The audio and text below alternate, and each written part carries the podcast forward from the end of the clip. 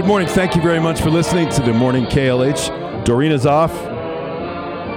It's the David Marcus show today, and he is our Green and Gold insider, three-time Wisconsin Sports Writer of the Year, co-host of Wilde and Tausch on ESPN. Jason Wilde, good morning. How you doing today, Jason? I'm great, dudes. How you doing? We're good. Just two dudes, man, hanging out. Okay. Obviously, I want to ask about Joe Barry, but more importantly, I want to ask about Joe Barry's replacement. Now, Matt LaFleur and Kyle Shanahan and Sean McVay and Mike McDaniel, they all come from the same coaching tree, the same philosophy. They use the same popular offensive scheme. Is there a corollary on defense in the NFL? Is there a popular system and coaches who use said system that the Packers may be going after? Yes. And Joe Barry is part, or at least theoretically part, of one of those systems. It is the Vic Fangio system. Uh, remember Vic? He was the defensive coordinator in Denver for a while. He was the head coach of the Bears for a while. Didn't he get He fired? Kind of. He he did, yes, and he just parted ways with the Miami Dolphins, where he had been their defensive coordinator this past season. He's kind of the. I don't want to put him in Fritz Shurmur or Dom Capers category, but he is kind of that older, curmudgeonly defensive coordinator who has a system, has done, has coached in the league a really long time. Uh, Buddy Ryan probably fit that category too. So he he has a system of which Joe Barry was a kind of a convert of a disciple, if you can be that. Like Joe Barry had come up, you know. Remember his uh, his father-in-law was the former coach of the uh, Detroit Lions, and he had come up in the Tampa two scheme. He'd worked as an assistant in Tampa. Well, then he converted to this Vic Fangio scheme, and it's one of the things that Matt LaFleur wanted because the Vic Fangio scheme was widely viewed as a good way to stop these Shanahan, LaFleur, all these guys that run this offense. Well, the problem is, is that I don't think Joe Barry was a true believer, and he certainly wasn't steeped in it to the degree that Vic Fangio or Brandon Staley, who just got fired during the season by the Chargers as the head coach, he was another one who had that system. So I don't even know if they want to keep that system. But if they did, there is one candidate who is kind of the clear cut guy. Uh, he's got a tough name to pronounce, but he interviewed with them the last time, and LaFleur coached with them in LA with the Rams for a year. His name is Ejiro Evero, and he was the defensive coordinator uh, for Nathaniel Hackett in Denver last season, and then this past season he was the defensive coordinator in Carolina. And before they played Carolina, it was right after they'd gotten embarrassed by the Buccaneers. And a couple days later, we're asking questions about Carolina, and Matt LaFleur goes on this lengthy, flowery soliloquy talking about how great Evero is as the Panthers' defensive coordinator. So that is the name that I would keep an eye on if they want to stay with the system but have someone who runs it better, quite frankly, and has more aggressive aspects to running it. But last time LaFleur did this back in February of 2021, he cast a wide net. He interviewed nine different people. Joe Barry was not his first choice. Uh, I find myself wondering if maybe he wished he would have hired Evero when he had the chance that time because he was one of the people that interviewed. But I think this is most likely going to be a process unless he has one person that he already has in mind. And if that's the case, then he's going to try like heck to get that guy. So the Packers also got rid of their strength and conditioning coach, uh, Chris Gizzi. Are there other coaches within the system that may need some serious evaluation as we move forward? Yeah, there could be more changes coming. There's no doubt about that. Now, I, I, I didn't, I didn't know about Chris Gizzi losing his job until Tom Silverstein from the Journal Sentinel reported that, and I'll be curious to see what the reasoning is there because I have never been a fan of. Uh, oh, we've got a lot of injuries. It must be the strength and conditioning guy's fault, right? Like he's he, he's been he, he got the job when Lafleur took over in 19, and they had some healthy seasons too. So I'm not sure what the reasoning is behind Chris Gizzi's dismissal. I, I, I I'm biased. I really like Chris. Um, for those who don't know who he is, uh, if you're old enough to remember the Monday Night Football game after 9/11 in 2001, when the Packers were the first team to play Right. on Monday Night Football. After that happened, um, they were playing Washington at home.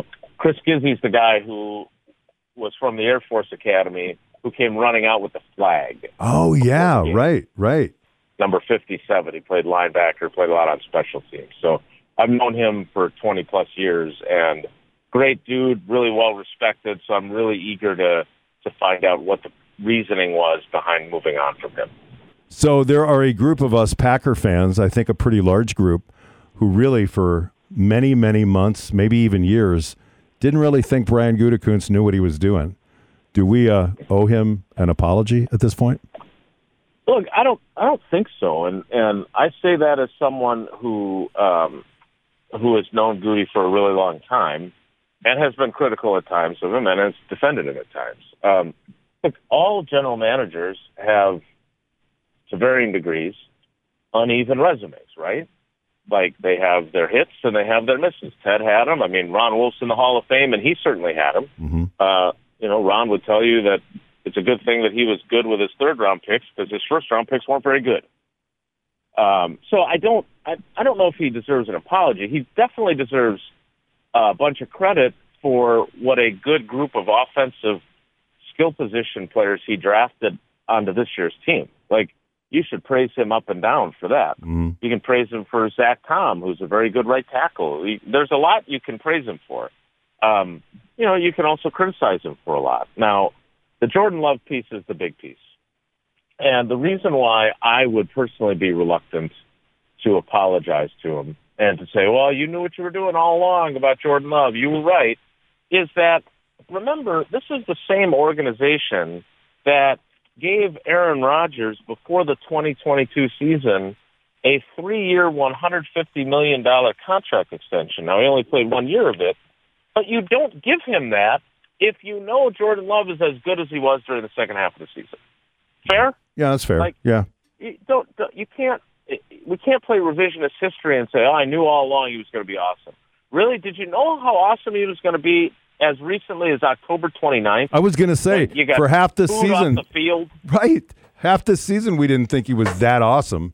And the way he the way he ended it though was incredibly impressive. Right, and and look, here's this. You know, Tausch gives me such a hard time about this because I say it so much, but I really like Jordan. Like, I just like what a the kind of guy he is. I think, you know, I've said this before. I I personally now I believe that the best team leaders and coaches know that you treat everyone fairly, but you don't treat everyone the same. And that there are certain guys that you can chew their asses out, and it's and it works as a motivating tool. And then you got other guys that you need to put your arm around them instead of kicking them in the butt. And I think Aaron Rodgers, from the vast majority of his career, was really good at that. I think toward the end he became a little bit of a grumpy old man like Dana Carvey. And what I think is great, I, I don't think I would have responded well to him leading me that way.